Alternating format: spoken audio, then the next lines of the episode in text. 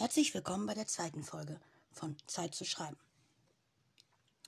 In dieser Folge geht es um die richtige Einstellung. Zuallererst einmal müssen wir nämlich daran arbeiten, dass du die richtige Einstellung zum Schreiben findest.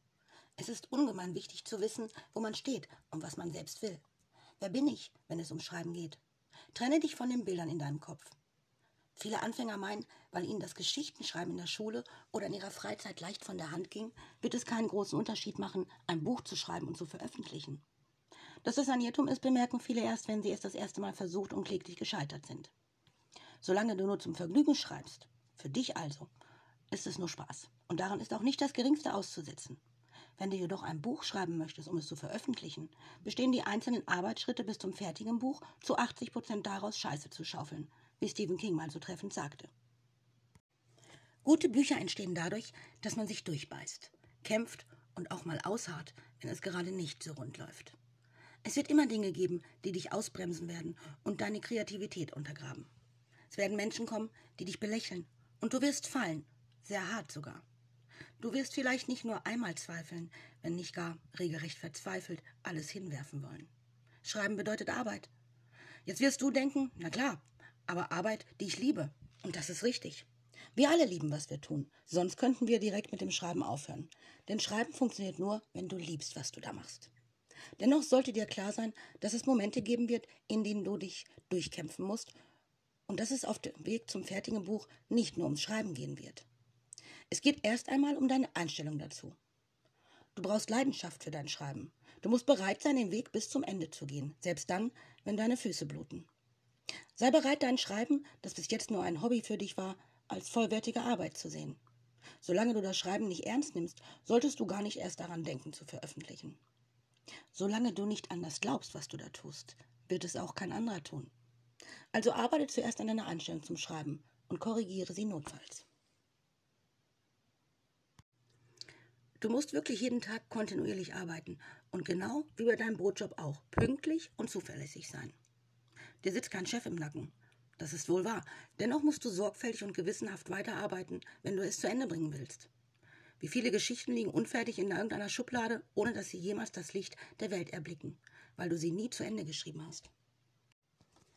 Wenn du endlich das Wort Ende unter dein Manuskript setzen willst, sieh das Schreiben als richtige Arbeit an und handel auch danach. Wenn du zur Arbeit gehst, sagst du ja auch nicht, heute habe ich keine Zeit zum Arbeiten. Ich muss noch die Fenster putzen. Auf der Arbeit sind es ja auch nicht wir, die bestimmen, wann wir anfangen wollen. Wir gehen jeden Tag zur selben Uhrzeit zur Arbeit, ganz gleich, ob wir es wollen oder nicht. Wir denken nicht darüber nach, weil es eben Arbeit ist. Schreib dir mal auf, was du alles tun musst, um deinen Job gut und erfolgreich zu sein, und übertrage das dann auf deine Arbeit an dein Buch. So wie du täglich zur Arbeit gehst, ganz gleich, was du stattdessen tun willst, genau so wirst du jeden Tag an deinen Schreibplatz gehen müssen, wenn du ein Buch schreiben willst. Jetzt wirst du wahrscheinlich einwenden, dass du ja noch kein richtiger Autor bist, weil du ja noch gar nichts veröffentlicht hast. Genau solche Gedanken sind es, die dich bis jetzt daran gehindert haben, diese eine Geschichte zu Ende zu schreiben. Und an dieser Einstellung wollen wir arbeiten. Ich werde dir zeigen, warum du auch ohne Veröffentlichung ein richtiger Autor bist. Auf die Frage, warum schreibst du, antworten die meisten Schriftsteller mit denselben Phrasen. Nun, ich habe schon als Kind gern Geschichten geschrieben und schon in der Schule waren meine Aufsätze immer länger als die der anderen. Alles richtig und gut so.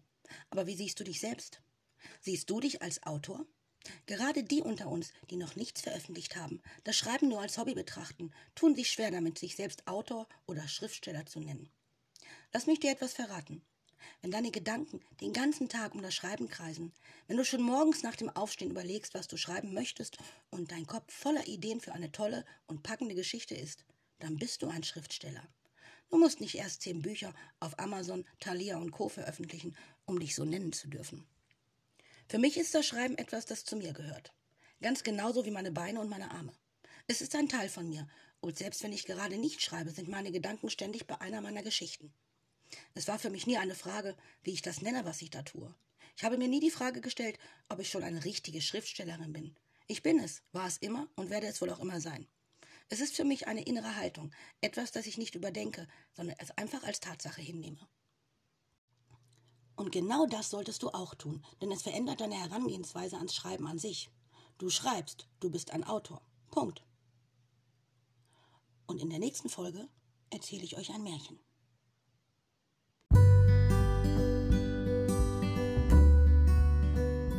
Mehr über mich und meine Arbeit als Autorin findet ihr auf Instagram unter Stella Freewater Autorin.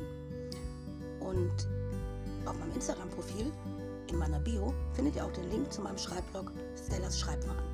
Ich würde mich freuen, wenn ihr da mal vorbeischauen würdet. Bis zum nächsten Mal bei Zeit zu schreiben.